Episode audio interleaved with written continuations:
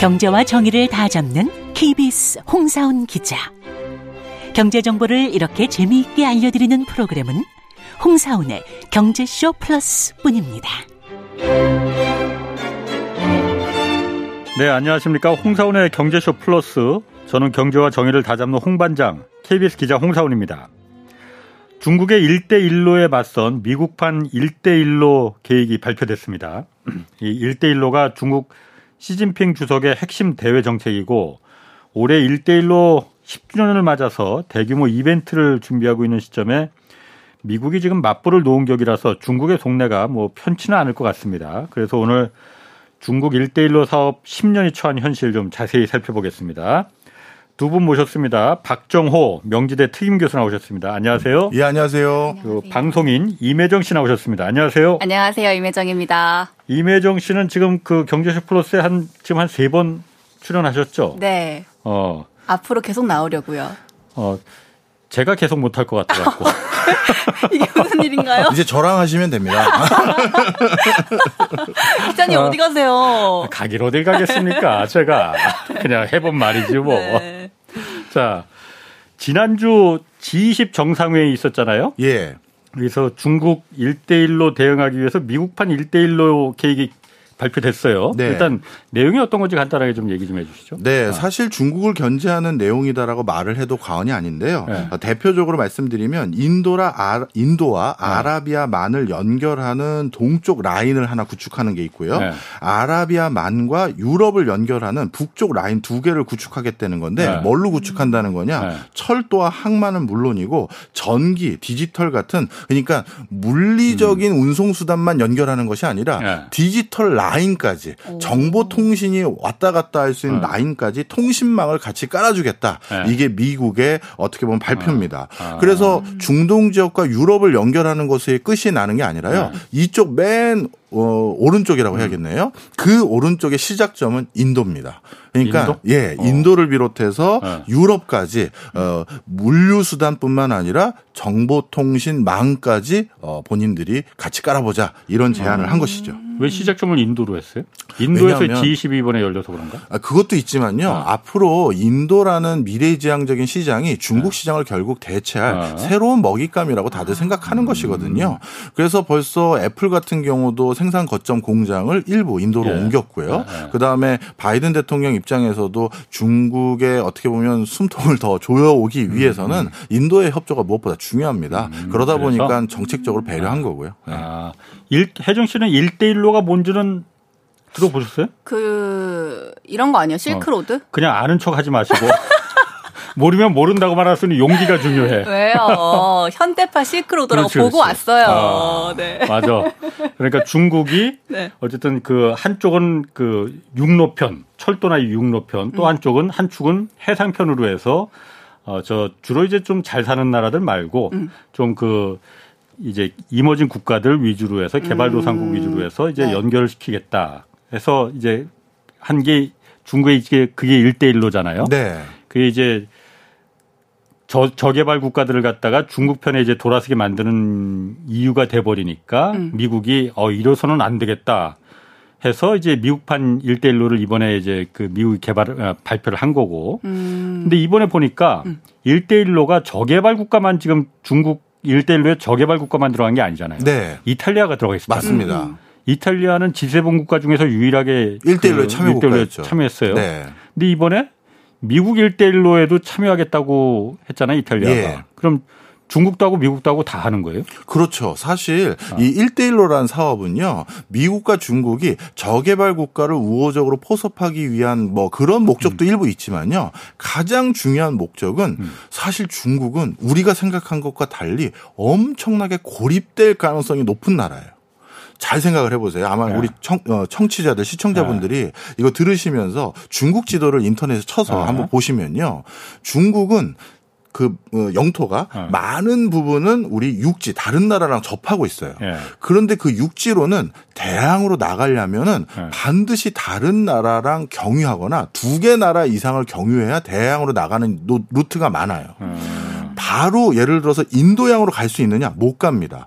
동남아시아 국가들이 다 붙어 있기 때문에 인도양으로도 바로 대양으로 못 가요.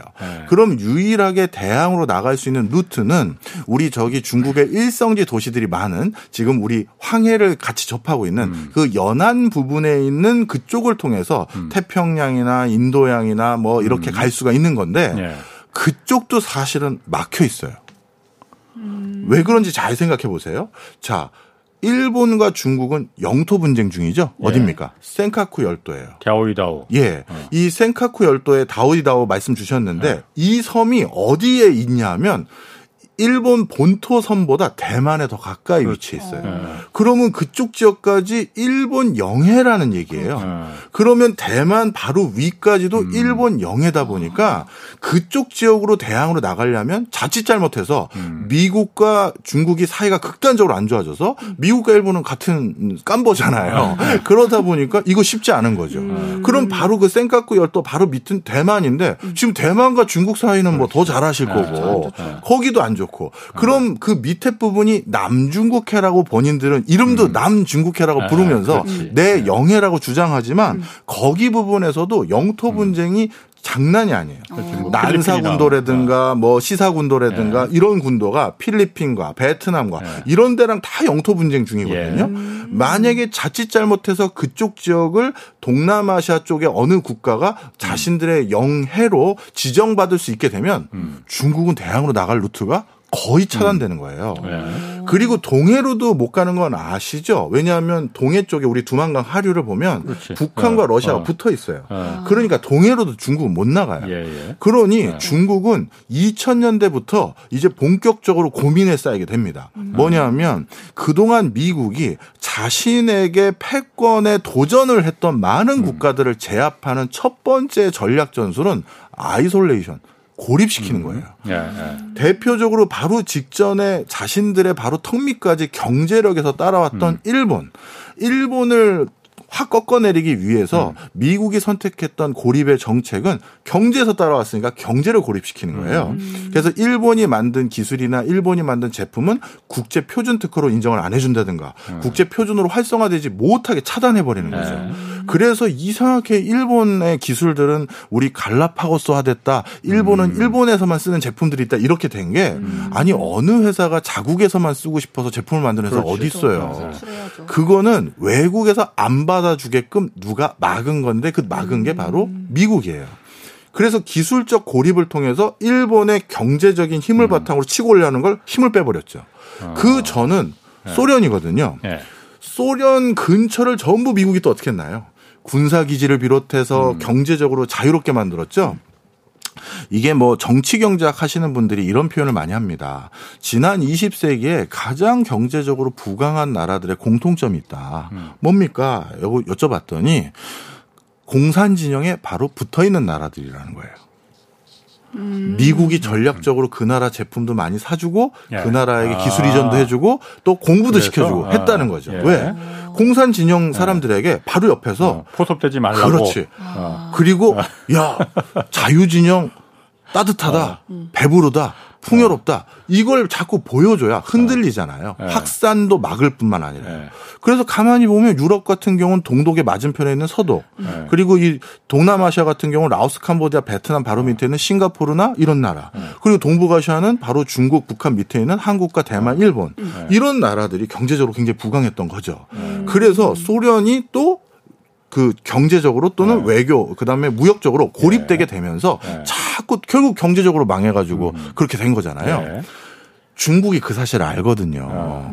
그러면 미국이 이제 우리 견제하려면 또 똑같이 고립화시키겠네. 그래서 그렇지. 경제적 기운 빼버려서 그렇게 해서 결국 또 우리가 또 저렇게 패권의 후보국까지 올라갔다 확 꺾여지겠네. 이걸 알고 있는 중국은 선수를 친 거예요. 다 봐왔었으니까요. 네. 고립되지 않겠다. 그러면 우리가 나갈 수 있는 별도의 노선들, 루트들을 만들겠다 해서 1:1로 사업을 한 거예요. 별도의 철도, 별도의 항만, 별도의 공항, 그 군사기지까지 이거를 어마어마하게 추진했던 게 중국의 1대1로 사업의 원래 이유다. 그러니까 후진국도 좀 포섭해서 야, 우리 이제 같이 가자. 이거는 뭐 큰 경제적 이득이 없어요. 본인들이 진짜 절박했기 때문이에요. 고립되면 죽는다. 아, 그럼 시진핑 주석이 그 목적이 그거라고 말을 한 거는 아니죠. 그러니까. 네, 저희들이 분석을 하는 거죠. 왜 갑자기 의구심을 가지시죠? 아니, 너무하세요? 기자의 본보는 일단 기자의 기본은 무조건 의심하고 보는 거예요. 아, 예, 알겠습니다. 저는 우리 아버지도 못 믿어. 아, 근데 성공만 하면 진짜 경제적 이득이 장난 아니겠네요. 그렇죠. 왜냐하면 중국 입장에서는 특히 미국과 달리 1대1로를 반드시 구축해야 될 이유가 하나 더 있습니다. 네. 우리가 패권 국가라고 부르려면 이 세 가지가 자급자족이 돼야 돼요. 네. 첫 번째가 뭘까요? 식량. 식량 맞습니다. 근데 미국은 메이저 5개 곡물회사를 중심으로 어찌 보면 전 세계 곡물 가격을 자기들이 정리하잖아요.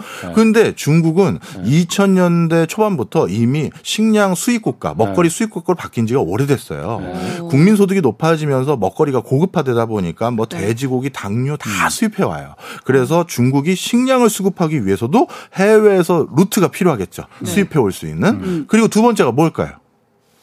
하나 하셨으니까 하나 하셔야죠. 원료 맞았다고 쳐드리겠습니다. 에너지입니다. 네. 네. 석유나 이런 것들이죠. 국가가 펀더멘탈을 유지하려면 이게 필요하잖아요. 그런데 중국은 전 세계에서 석유를 가장 많이 수입해가는 나라예요.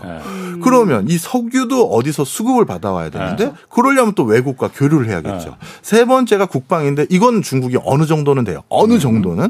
자, 그러다 보니까 이 두 가지를 외국에서 수급받아 오려면 수출입을 할 수 있는 루트와 경로들이 있어야 되는데 그게 원만치 못한다는 건 중국 입장에서는 이건 결정적으로 국가가 움직이지 못하는 거예요. 목줄을 쥐고 있는 거죠. 그렇죠. 그러다 보니까 특히 중동 지역에 요즘 바짝 붙어가지고 친분을 강하게 과시하고 있고 중동 지역에서 일어나는 여러 헤게모니 싸움이나 이런 것들에 중재를 나서기를 하지 않나 이런 것들은 에너지 수급 체계만이라도 일단 원활함을 도모해보자라는 포석이 있는 것이고요. 특히 이런 과정에서 중국은 러시아 우크라이나 전쟁이 천재일우의 기회였어요. 원래 러시아는 그 유럽에 파이프 꽂아서 유럽으로 많은 천연가스 팔아서 돈 많이 벌었잖아요. 중국하고도 그 사업을 같이 하고 싶었어요. 그래서 중국에게 야, 너희 중국도 천연가스랑 석유 많이 필요하잖아. 우리가 파이프 놔줄게. 싸게 써. 이걸 제안했거든요.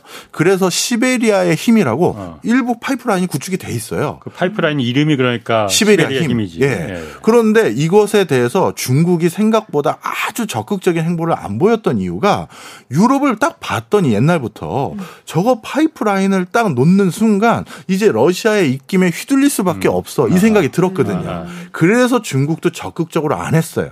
그런데 최근 러시아가 중국에게 의존하지 않고서는 이게 자신들이 필요한 공산품, 생필품을 어디서 얻을 수가 없거든요. 그러다 보니까 굉장히 중국에게 우호적인 형태로 이 계약이 체결된다든가 가스 수급들이 원활하게 이루어지는 거예요.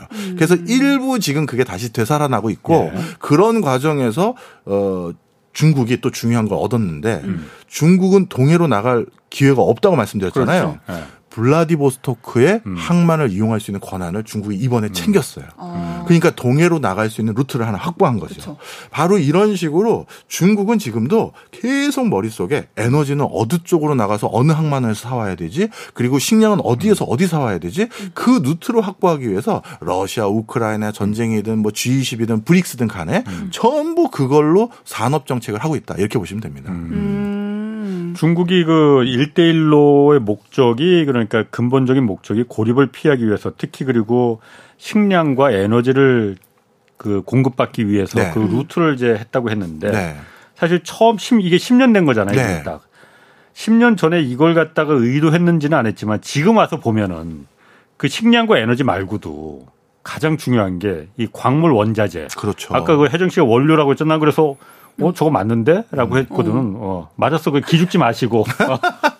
지금 리튬이니 뭐 코발트니 이런 어쨌든 그런 광물들이 이상했던 제3개 국가들 그리고 이제 이머징 국가들이 많이 나잖아요.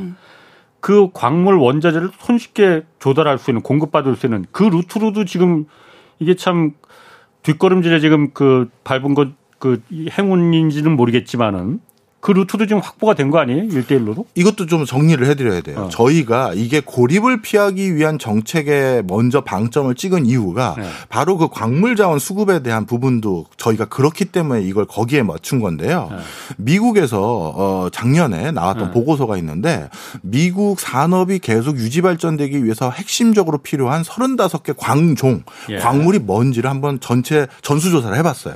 그런데 그 35개 광종, 그 광종 중에 20개 가까이가 세계 최대 생산국이 중국입니다.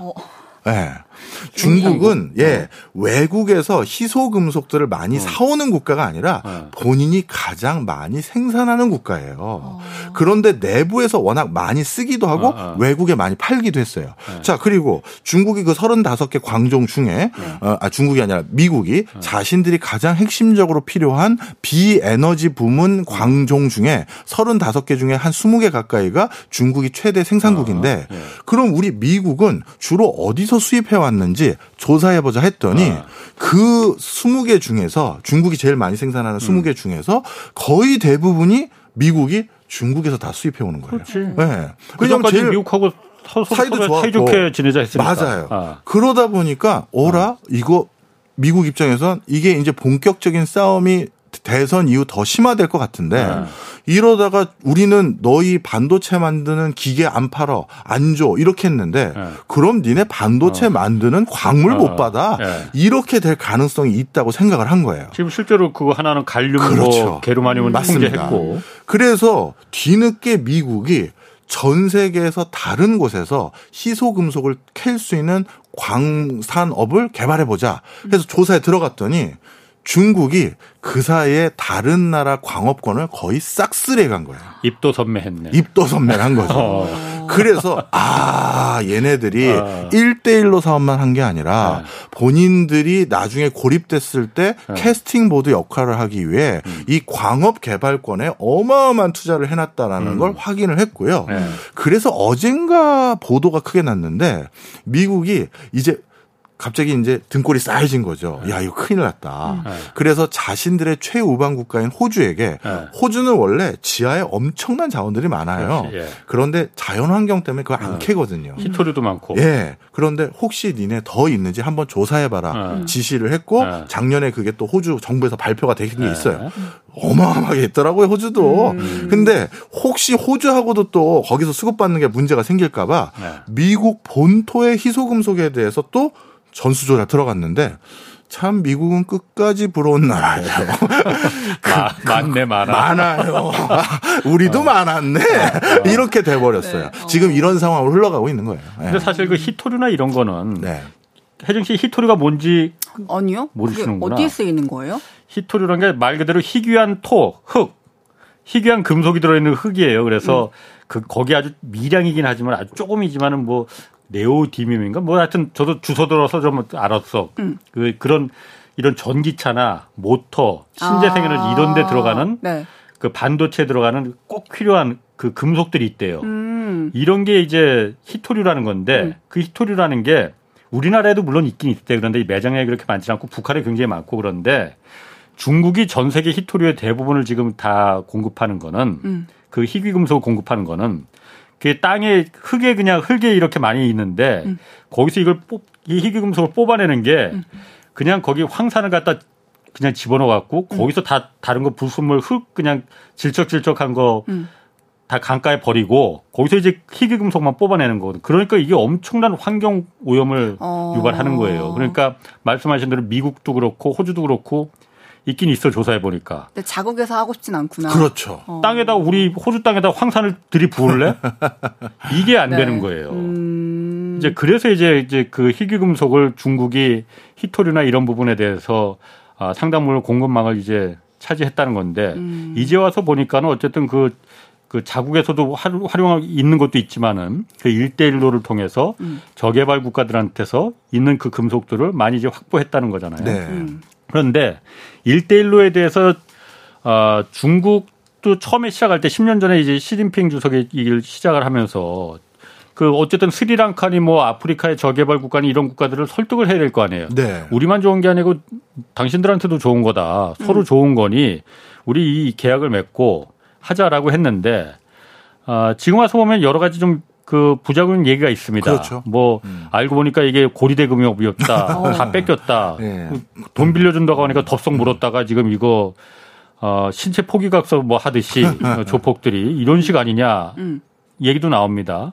실제로 그런 부분이 없지 않아 있긴 있죠. 상당히 많이 있습니다. 그래서 1대1로 사업에 대해서 개도국과 후진국 그 국민들이 예전과 같이 이걸 기회라고만 보지 않는 분위기가 완벽하게 생겼어요. 네. 하나씩 좀 설명을 드리면 중국 역시도 본토에서 비해서 이런 후진국과 개도국에서 뭔가 개발을 해서 1대1로 사업을 통해서 거기서 수급받는 걸 더 선호하게 된 이유가요. 훨씬 거기서 캐는 게 더 싸진 거예요. 무슨 네. 소리냐면 이 광업이라는 건 대표적으로 환경 오염 산업이기도 하지만 규모의 경제를 실현했었을 때 단가가 극단적으로 떨어져서 전 세계에 팔 수가 있거든요. 그런데 규모의 경제를 실현하는 제일 좋은 방법 중에 하나는 많이 캐는 것도 있지만 쉽게 얘기해서 싸게 캐면 좋거든요. 이 싸게 캘 때 제일 좋은 방법이 사람이에요.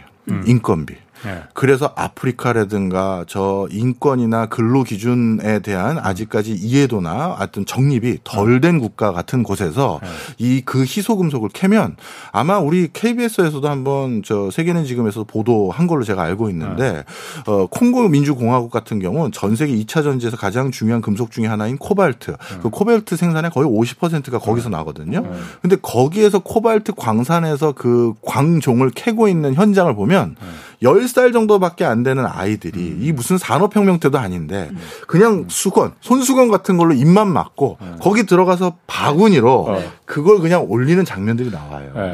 이거는 OECD 국가에서는 상상 못하는 일이에요. 그리고 중국도 이제 OECD 국가를 바라보고 있는 입장에서 신장 위구르나 이런 지역에서 일부 했다가 미국이 또 그것도 제재했잖아요.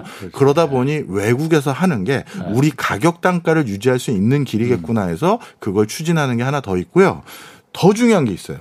희소금속은 앞으로 그 수요가 더욱더 폭발될 거기 때문에 지금 중국 내부에서 생산하는 걸로 수급이 된다 하더라도 미래를 봤을 때 저 나라에서 생산하는 것도 우리가 다 가져와야 하는 거예요. 이게 제일 중요한 대목인데 이걸 꼭 기억하셔야 되는데요. 아니 우리 어렸을 때는 희소금속 그런 소리를 못 들었는데 요즘 들어서 왜 이렇게 희소금속이라는 얘기를 많이 하느냐. 자. 예전에 80년대에도 반도체 칩셋을 만들었는데요. 그때 반도체 칩셋을 만들었을 때는 우리가 거기에 만드는 데 들어가는 광종이 10개에서 15개만 들어가면 됐어요. 그런데 요즘 반도체 칩셋을 만들 때는 광종이 60개가 들어가요.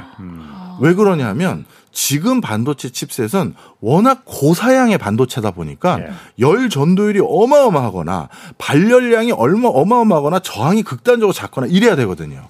이러한 성능을 내려면 자연상에 있는 광종을 있는 그대로 썼을 때는 그게 안 나와요.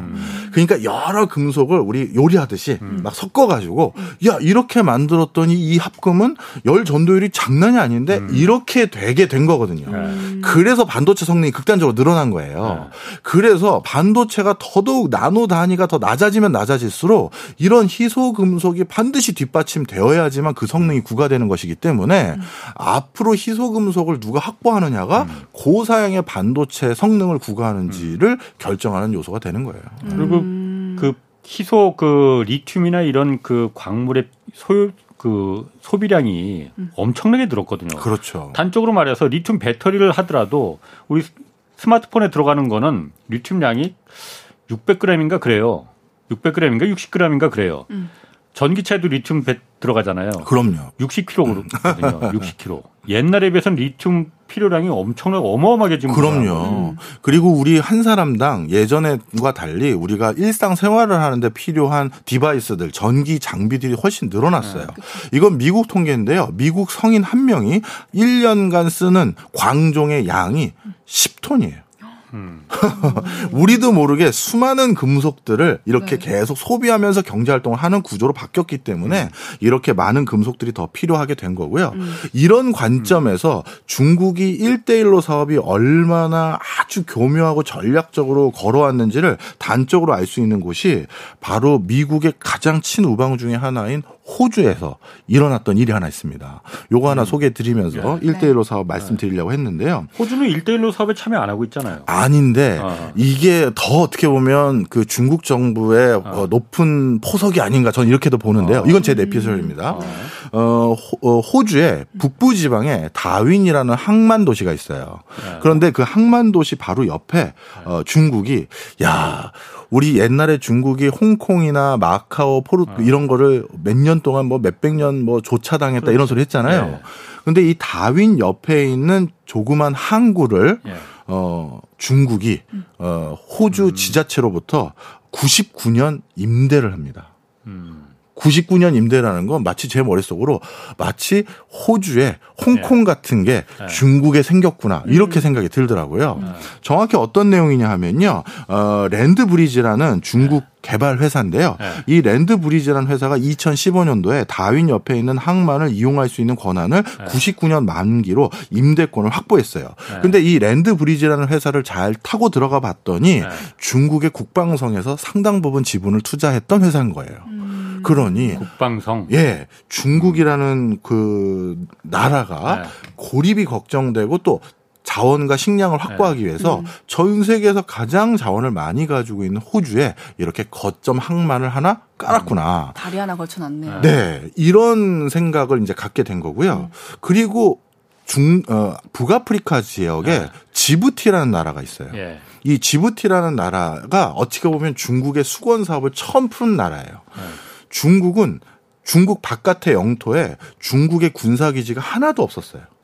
그런데 지부티가 최초로 중국의 군항이 있는 중국 밖에 있는 국가예요. 거기에 중국이 어디냐면 지부티라는 그 나라가 홍해가 아라비아 반도와 북아프리카 사이에 이렇게 딱 걸쳐져 있는 바다거든요. 그 홍해를 지나면 수에즈 운하를 통해서 유럽으로 갈 수가 있어요. 그러니까 지정학적으로 굉장히 요충지예요. 그 상선이 전 세계 물동량의 30%가 홍해를 지날 때 그 바로 초입에 있는 곳이에요. 그 지부티에 중국의 군사 기지가 있는 거예요. 그리고 지난달에 중국이 또 하나 발표한 게 캄보디아의 군사 기지를 하나 더 확보했어요. 그러니까 중국은 왜냐하면 이게 왜 중요하냐면 자신들의 상선이 지나다닐 때 상선에 문제 생겼어? 그럼 바로 옆에서 파출소 같은 데서 출동해줘야 되잖아요. 군함이 들어간다는 거예요? 그런 그렇죠. 네. 그게 또 중요한 거예요. 중국의 군함이? 네. 그래서 군함도 거기 있고 그 선박 문제 생겼을 때 야 이쪽 항구로 정박해. 여기서 수리해서 가져가. 이렇게도 할 수가 있고 여러 가지 기능이 있단 말이에요. 그런 걸 확보하기 위해서 바로 미국의 친우방 지역인 호주에도 그걸 했다가 이거는 되게 호주도 당혹스러웠던 게 그 당시 그 오바마 대통령이 호주 중앙정부에 공식적으로 항의했어요. 야, 니네 지금 뭐냐? 저 그 다윈 항이 있었던 지자체가 노든준주라는 주인데 그 주에서 지금 중국에 99년짜리 임대해 준 거 맞냐? 그래서 오바마 대통령이 중앙정부에 항의를 했더니 호주도 미국과 똑같이 각 주마다의 자율권이 굉장히 강해요. 그래서 중앙정부가 우린 몰랐다. 지자체가 알아서 한 거지. 내가 간할할 게 아니었다. 그래서 확인해봤더니 그게 사실로 밝혀졌고 뭐 매스컴에서는 이제 많이 때렸어요. 그 주지사가 도대체 무슨 로비를 당한 거냐. 중국에 갈 때마다 무슨 접대를 받고 온 거냐. 뭐 이런 것도 나오고 했는데 하여튼 그래서 그때부터 미국이 안 되겠다. 이거 중국의 1대1로 사업을 철저히 차단해야겠다 생각을 해서 하나하나씩 고리를 끊기 위해서 노력을 하고 있고요. 이 다윈한 항구는 99년 임대하는 거 있잖아요. 지금 중앙정부의 법을 바꿔서 이거 무효화하려고 지금 호주랑 미국이 지금 시도하고 있어요. 이거 없던 걸로 해야 돼. 이렇게 하고 있고 요즘에 미국이 혹시 중국이 다른 데서도 이런 거 하고 있는 거 아니야? 전수조사 아닌 전수조사를 했더니 세상에 그린란드는 지구본으로 또 한번 살펴보시면 이게 또 굉장히 요충지예요. 북극 바로 옆에 있는 땅인데 이쪽은 영국 그다음에 저기 뭐 유럽 국가 독일 뭐 저 스웨덴 이런 데 붙어 있고 이쪽으로는 러시아, 캐나다, 미국, 알래스카에 다 붙어 있어요. 굉장히 중요한 지역이거든요. 그렇죠? 여기에 중국이 그린란드 지자체에게 우리가 공항 3개 지어줄게. 하면서 포섭하고 있는 게 밝혀진 거예요. 이때는 트럼프 대통령 때예요. 그래서 트럼프 대통령이 그 사람은 또 보통 사람 아니잖아요. 내가 그린란드 살게. 그린란드 얼마에 덴마크 얼마에 팔 거야. 그러기도 했던 그런 1대1로 사업이 그래서 경제로만 보시면 안 돼요. 이게 군사함과 군사기지가 다 맞물려 있는 그런 것들이에요. 그러니까 그 호주나 이런 데는 사실 아까 아까 다윈 항이라는 데는 예전에 제가 그 시사교육 창에서 그 부분을 그 저희 옆자리에 있는 동료가 기자가 한번 다뤘었는데 호주의 지자체가 아니고 그 호주 주변에는 조그만 그 도서 국가 아닙니까? 그러니까 아닙니다. 이 다윈 항은요 노돈준주라고 호주의 최북단에 있는 지자체예요. 네. 호주구나. 지금 또 중요한 얘기도 해주셨어요. 호주뿐만 아니라 그 위에는 작은 군도들, 그러니까. 섬들에도 중국이 손을 뻗쳤어요. 그건 다른 건인데 그것 때문에 이 1대1로 사업이 경제 항만을 확보하는 게 아니라는 걸 확인한 거예요. 군사항이 들어간다고 하니까. 그렇죠. 왜냐하면 경제 항만으로는 그런 조그만 군도에 있는 무슨 솔로몬 제도니 이런 데 있는 그 섬에 항만 인프라를 조성할 이유가 없거든요. 그런데 거기에도 중국이 자꾸 뭔가 투자를 한다는 건 이건 1대1로 사업의 이면에는 군사적인 요충지가 많다라는 거고요. 그래서 하나만 더 말씀드리면 그걸 얘기를 해드리니까 중국은 전 세계에서 가장 대규모 함대를 가지고 있어요. 해군력. 그러니까 한번 대규모 선단 꾸려서 우리 큰 우리로 따지면 팀 스프리트 훈련이나 이런 거 하려면 뭐 대형 그 항공모함을 비롯해서 옆에 이지스 함급의 항만들 해가지고 쭉 이렇게 편대를 조성할 수가 있는데 아까 말씀드린 것처럼 중국은 대항으로 나갈 수 있는 그 루트가 센카쿠 열도부터 저 밑에 시사군도까지 전부 막혀 있다고 했잖아요. 이렇게 어마어마한 대규모 함단을 가지고 있음에도 불구하고 훈련 하나 제대로 할 수 있는 항구가 없는 거예요. 그런 중국이 그래서 더더욱 어디가 필요하다? 해외에 해군 기지가 필요한 거예요. 거기는 자기 땅이나 다름없으니 거기에서 바로 앞에서 태평양 저기 공해상에 가가지고 거기서 이런저런 군사훈련도 하고 그리고 발빠르게 대응도 할 수 있고 그렇게 하기 위한 목적들이 같이 1대1로 사업에 섞여 있는 거예요. 그러니까 물론 그 태평양의 그 조그만 호주는 물론이고 그런 조그만 도서국가라 하더라도 거의 상업시설로 그 항만을 갖다가 처음에 지어주고 나중에 그 부채를 갚지 못하니까 그럼 운영권을 우리 중국이 투자했으니까 중국이 가질래 이렇게 계약을 했으니까 그렇게 했다 하더라도 상업적인 목적이지 그게 군상으로 중국의 군함이 여기 들어올 수 있다 이거는 사실 또 별개의 문제라서 물론 중국 그런 목적을 갖고는 있을 겁니다. 그렇지만은 아직까지 그게 허용됐다고 말하기는 아직 허용은 안 되고 모든 항만이 다 1대1로 항만이 군사기지로 활용되는 건 아닙니다. 그런데 자꾸 중국이 1대1로로 개발하기로 했던 것을 군항이 정박할 수 있는 걸로 바꾼 게 캄보디아가 이번에 그랬고요. 지부티는 처음부터 군사기지로 자기네들이 진출하기로 결정을 한 거예요. 그리고 다윈항은 군사기지는 아니었어요. 근데 다윈항 바로 위쪽에 그 군도에 있는 그런 섬들은 군함이 정박하는 것도 일부 허용을 포함시킨 거 사실이에요. 자, 이것도 한번 좀 물어볼게요. 이게 사실 예전에 제가 그 안유화 교수 아시죠? 네, 친합니다. 친하세요? 네. 저한테는 왜 그렇게 그런데 맨날 그렇게 그 구박을 해? 저한테도 그래요. 그분은 항상 원래 그렇구나. 예전에 그 안유화 교수랑 이 1대1로 이 그 주제로 좀 얘기를 하다가 제가 또 거기서 두드려 맞았는데 어쨌든 1대1로 사업이 중국이 고금리로 그러니까 한 연 5% 고금리에 또 10년 안에 이걸 다 상환해야 된다. 이 조건으로 그 저개발 국가에 투자를 해서 항만이나 도로 같은 거 지어주고 못 갚으면은 이자 못 내면은 이거 우리가 대신 운영권 가질래 하고 계약을 맺는 거잖아요. 그래서 다 뺏기는 거잖아. 뭐 스리랑카 한바토탕도 그렇고 맞습니다. 이런 부분이 이건 좀 너무한 거 아니냐. 이게 정말 그 너무 고리되고 중국이 이제 국제사회에서 그 정도 경제 규모도 되는데 좀 이거는 무슨 고리대공업을 하는 거 아니냐라는 주장들을 많이 하잖아요. 안유화 교수 반론은 그럼 당신네 나라들이 미국이 한국이 다른 나라들이 해주면은 중국이 안 들어갈 거 아니냐. 안 해주니까 들어가는 거 아니냐라는 반론이거든요. 안 들어가지 않습니까 실제로? 안 들어가죠. 돈이 안 되니까. 돈이 안 되고 우린 그걸 할 필요가 없으니까요. 그러면은 그 부분에 대해서 욕할 자격이 있느냐. 네. 안유화 교수 주장은 그거거든요. 좀 설명을 좀 다 드릴게요. 안유화 교수가 이 방송 좀 들었으면 좋겠는데. 아, 또 혼나는 거 아닌지 모르겠네. 중국이 초반에 막 꼬드겨가지고 네. 안 해도 될 거를 계속 지으라고 돈 대주겠다고 계속 이렇게 꼬드긴 거 아니에요? 맞습니다. 쉽게 말씀드리면 이런 거예요. 우리는 예를 들어서 스리랑카에 네. 그런 항만 인프라 조성 중국이 해준다고 하는 거 그게 싫으면 니들이 건설해준다고 하면 되지라는 주장이 있는 거잖아요. 그런데 우리는 그런 걸 할 필요가 없는 게 우리는 근처에 우리와 우호적인 항만 인프라와 선단을 구성할 수 있는 루트들이 다 완비가 되어 있거든요.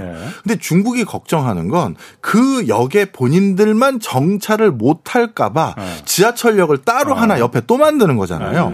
우리는 그 역에 정차를 못할 가능성이 거의 제로에 가깝기 때문에 우리는 그 역을 또 하나 만들 필요가 없어요.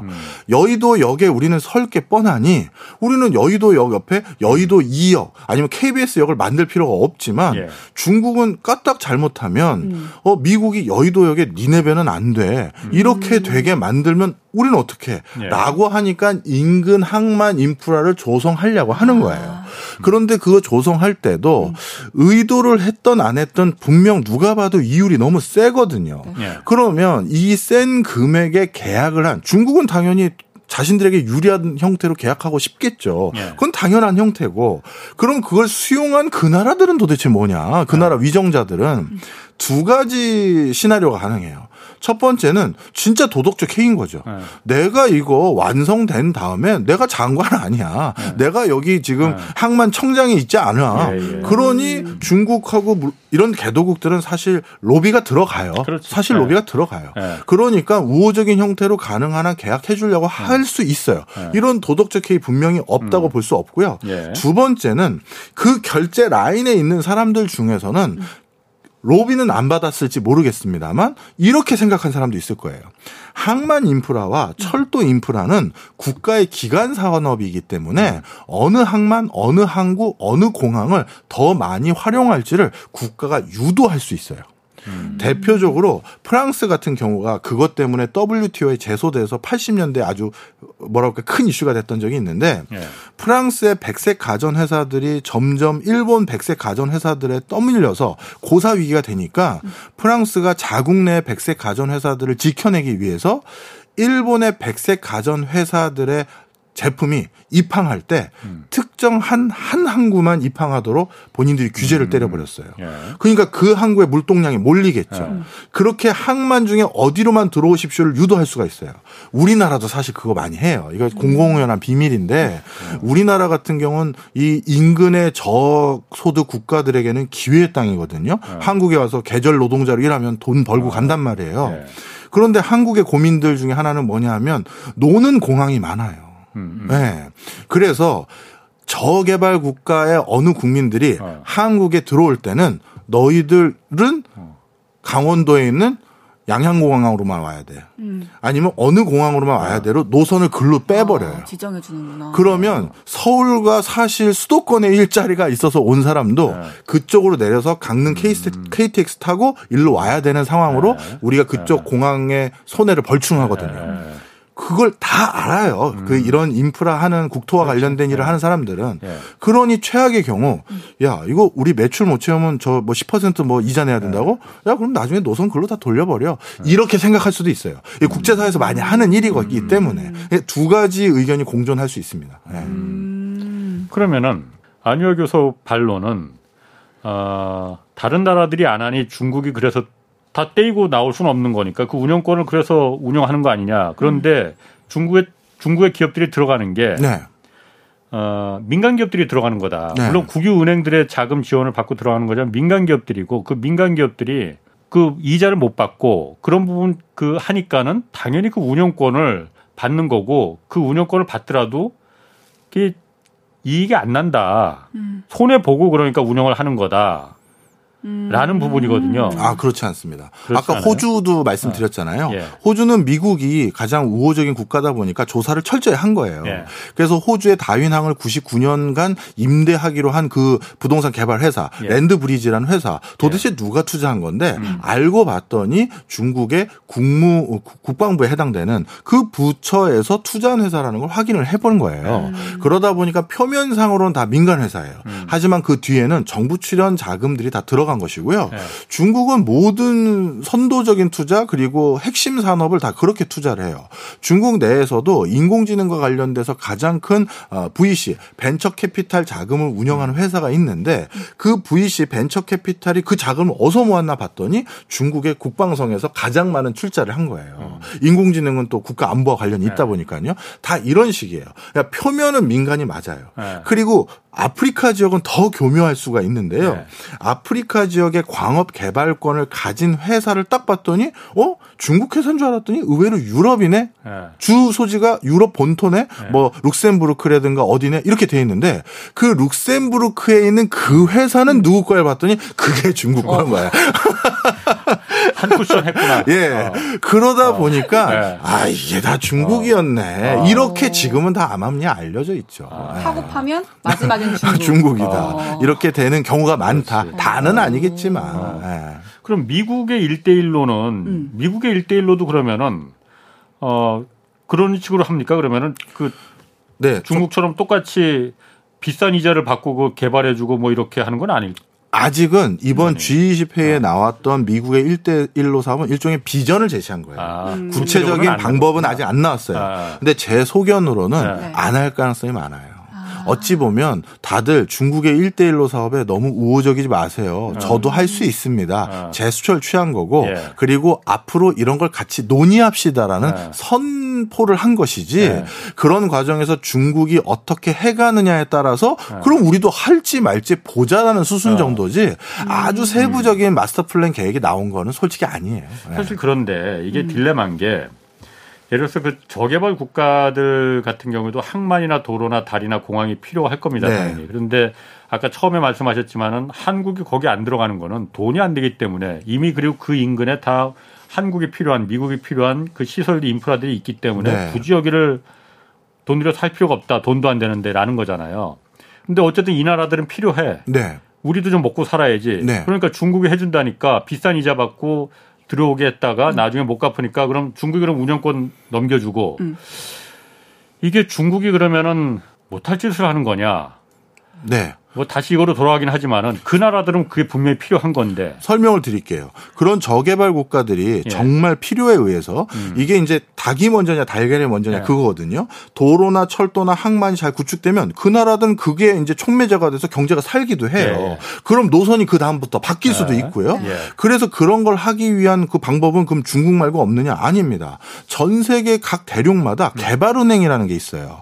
그다음에 전 세계 그런 SOC 사업을 지원하기 위해서 월드뱅크라는 은행이 있어요. 예. 그 은행에서 바로 너희 그런 거 한다고 그래 우리 주판 한번 튕겨보자. 예. 그리고 니네 그럼 대출을 해줄게 아니면 공여를 해줄게도 가능해요. 예. 그래서 그런 것들을 지원할 수 있는 국제기구인 월드뱅크가 있고요. 예. 각 대륙마다 개발은행이 있어요. 우리 아시아는 아시아 개발은행이 있고 그렇죠. 아프리카는 아프리카 개발은행이 있어요. 예. 거기에서 차관을 어떤 공여를 받던 간에 그걸 가지고 할 수 있는 루트가 있는데 지금 이제 중국이 하고 있는 것은 그 주판을 튀겼을 때는 그래도 돈을 이게 어떻게 보면 공금이잖아요. 네. 개발은행은. 네. 아껴 써야 되잖아요. 네. 그러니 그럼 이렇게 하시죠. 1단계로 여기까지 해보시고 그러다 괜찮으면 2단계 사업 3단계 사업해서 점점 늘려가시죠가 이 개발은행들이 주로 하는 포석인데 중국은 크게 화끈하게 우리랑 네. 쫙 고속철도까지 뭐 해서 이런 거다 보니까 빠르게 가. 좋아 빠르게 가. 그러다 보니까 갑자기 부채가 늘어나고 수익성이 악화돼서 그러면 이게 우리 중국이 위탁해서 해야겠네 이렇게 돼버리는 네, 이런 차이가 있는 거죠.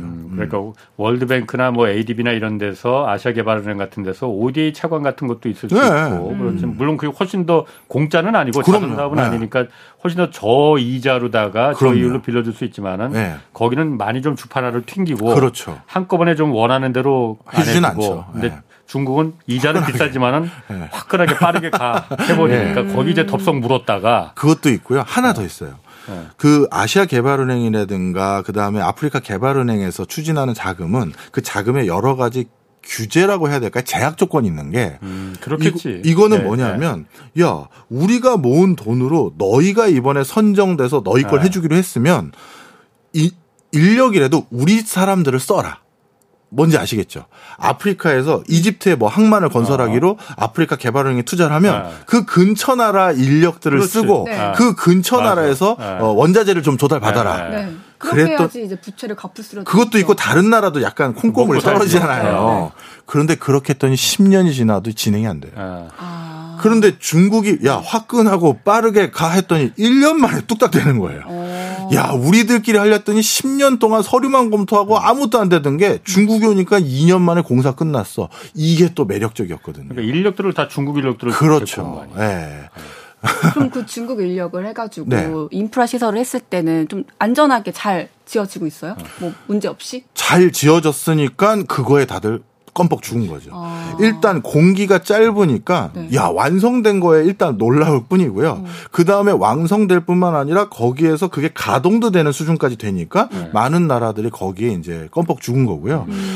근데 이제 그 뒤에 또 이런 1대1로 사업을 추진했던 국가들이 약간 이거 이상한데 생각하는 게 하나 있어요. 뭐 어떤 거요? 중국은 내부에 있는 농민공들이나 이런 사람들이 그 1대1로 사업에 참여해서 그런 일용직 근로자나 이런 엔지니어 파트에서 참여해서 2억 말리의 국가나 인접 국가의 그 공사 현장에서 일하기를 바라는 거거든요. 네. 그래야 경제가 자꾸 선순환이 도니까요. 네.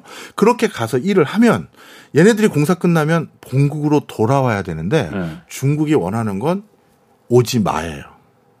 그냥 거기 네. 있으라는 거예요. 왜냐하면 이제 사후 관리도 해야 되고 부품 망가졌다 하면 교체하는 업체도 필요한데 니네가 계속 그 사업을 거기서 해요. 그러면 어떻게 됩니까? 그 나라에 중국색이 강해지는 거거든요. 그러다 보니까 대표적으로 1대1로 사업에 적극적으로 참여했던 미얀마나 캄보디아 같은 경우 농민공으로 와서 1대1로 사업에 참여했던 몇만 명의 중국 근로자들이 안 돌아가고 거기에서 자꾸 비즈니스를 해요. 그런 것들에 대해서 그 나라 국민들이 지금 이거 이상한데? 이런 생각들을 일부 갖기 시작한 것도 있다. 이렇게 보시면 되겠습니다. 오늘 제가 너무 말이 많아서 죄송해요. 좀 말씀 많이 하세요. 원래 많으신 분인데 뭐 또 오늘만 많은 건 아니고 그런가? 아니 근데 제가 아까 들어보니까 네. 그 미국이 어쨌든 이 중국 1대1로를 대응해서 본인들의 1대1로를 만든다고 했는데 결국엔 그거는 이제 미중 갈등이 심화되고 있으니까 그렇죠. 그런 거잖아요. 예. 그럼 이 또 미중 갈등에 눈치를 안 볼 수가 없단 말이에요. 개도국들이. 그럼요. 그럼 앞으로 이 중국의 1대1로에는 참여할 수 있는 나라들이 조금 눈치 보면서 빠지려고 하지 않을까요? 그게 지역마다 좀 분위기가 다른 것 같습니다. 중동에 돈 많은 국가들 그리고 원래부터 그냥 건국 이래, 그냥 독립 이래 우리는 제3의 노선을 가겠다라고 분류했던 인도 같은 나라는 오히려 즐겨요. 야, 중국어 저거 해준다는데 넌 뭐 할 건데? 이러고 있는 거예요. 저울질 하는구나. 네. 그래서 UAE라든가 사우디 같은 경우는 지금 강력하게 친중적인 기조도 보이면서 미국에게 어떨 거야, 어떻게 할 거야 라고 하고 뭐 있고요. 네. 인도도 마찬가지예요. 러시아 우크라이나 전쟁으로 인해서 미국이 전부 경제 제재에 동참해서 러시아 압박합시다 라고 했더니 인도가 갑자기 뭐라고 했냐면 러시아 석유 싸졌는데 우리는 더 수입 늘릴게요. 이렇게 해버렸어요. 그래서 이들은 더 많은 것을 미국이나 중국으로부터 가져오는 분위기가 지금 있어요. 그런데 이미 상당 부분 한 나라에 의존하는 국가들이 있어요. 대표적으로 파키스탄 같은 경우는 중국에 엄청 지금 붙어있는 상황이었거든요. 그런 나라는 지금 중국의 1대1로 사업마저 뭔가 원활히 되지 않으면 경제가 더더욱 어려워질 거예요. 다른 이미 옵션이 없어진 거예요. 그런 과정에서 우리에게도 중요한 시사점을 주는 거죠. 우리한테? 우리도. 저울질을 해야 되네. 저울질을 아주 안 하면 안 돼요. 네. 우리 그런 소리 하잖아요. 다 잡아놓은 물고기에 누가 관심을 갖냐. 그렇지. 그런 남자들 조심하십시오. 연애도 배우고 가네요, 여기서. 그럼요. 이 연애도 가르쳐주는 우리 경제쇼입니다. 그럼 한국은 이미 미국이 잡아놓은 물고기예요. 그런 지적들도 하시는 분이 많잖아요. 네, 그러다 보니까 우리가 조금 더 약간 쟤네 뭐 어쩌자는 거야. 약간 아리송하게 하면 뭐래도 너 좀 받아올 거 아니냐. 이런 너무 빨리 패를 보여주지 말자. 이런 소리도 하시는 거죠. 네. 그 부분은 하여튼 200% 공감합니다. 아, 뭐 왜 우리 정부가 그냥 애써 우리는 잡힌 물고기야 그러니까 마음대로 해 이렇게 하는지 잘 모르겠는데 뭐 나름대로 뭔가 포석이 있으니까 그리고 전략이 있으니까 그렇게 뭐 한다고 봐야죠. 어. 갑자기 왜?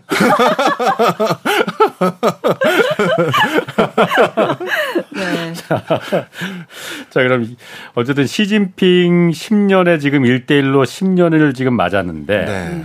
중국이 앞으로도 이 1대1로 전략은 지금처럼 계속 갈 건지 아니면 뭔가 전략의 수정이 왜냐하면 어느 정도 좀 이 전략에 대해서 다른 그 국가들이 좀 알았잖아요. 이제. 네. 저거 함부로 받으면 안 된다. 그렇죠. 잡힌 물고기가 되면 안 된다라는 예. 걸 알았잖아요. 예. 어떻게 갈까요? 1대1로가? 당연히 수정이 있을 수밖에 없는 상황입니다. 예. 다른 나라들이 미국까지 이제 1대1로 사업을 이제 제스처를 취했기 때문에 예. 아, 저기서도 연락 왔어요라고 하나 보니까 훨씬 더 우호적으로 중국으로부터 더 많은 걸 얻어낼 수 있는 교두보를 마련한 거예요. 예. 그리고 전례를 봤더니 이상한 분위기가 너무 많고 예. 그래서 중국이 예전보다는 출혈 경영을 해설해도 네. 그 하고 싶으면 네. 우리가 더 많이 드릴게요. 더 많은 선물 드리겠습니다. 할 수밖에 네. 없는 상황이고요. 그다음 또 한 가지는 중국이 생각보다 외화 보유고가 그렇게 많지 않습니다. 네. 이렇게 이역 말리 많은 국가들에게 결국 SOC 사업하려면 네. 위안화로 하는 게 아니에요. 그렇지. 다 달러가 필요합니다. 그런데 그렇죠. 중국이 지금 수출도 반토막 났고 네. 본인들이 광업 가지고 지금 미국과 경쟁하는 과정에서 해외 광구 개발을 하면 또 달러 필요하고 네.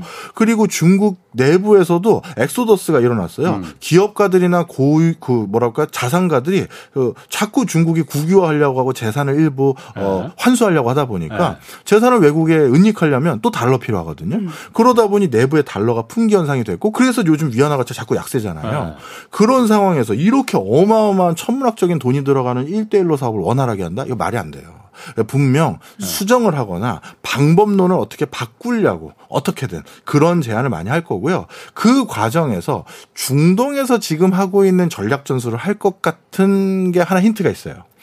중동에 사우디나 아니면 카타르나 UAE 같은 경우는 대부분 어떤 경제 구조를 가지고 있냐면 중국에다가 천연가스나 석유를 수출합니다. 네. 그럼 본인들이 원래 예전에 그걸 수출해서 달러를 벌었겠죠.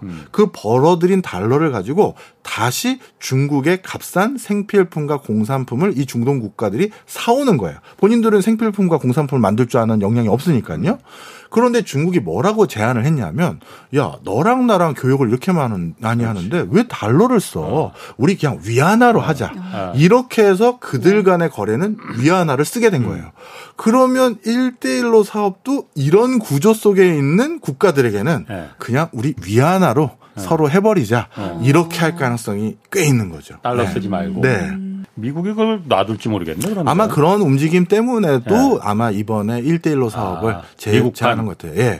왜냐하면 미국 입장에서 충격이었어요. 두 가지였는데 원래 전 세계에서 달러로만 살 수 있는 물건이 크게 두 가지 있습니다. 하나가 석유고 하나가 금이에요.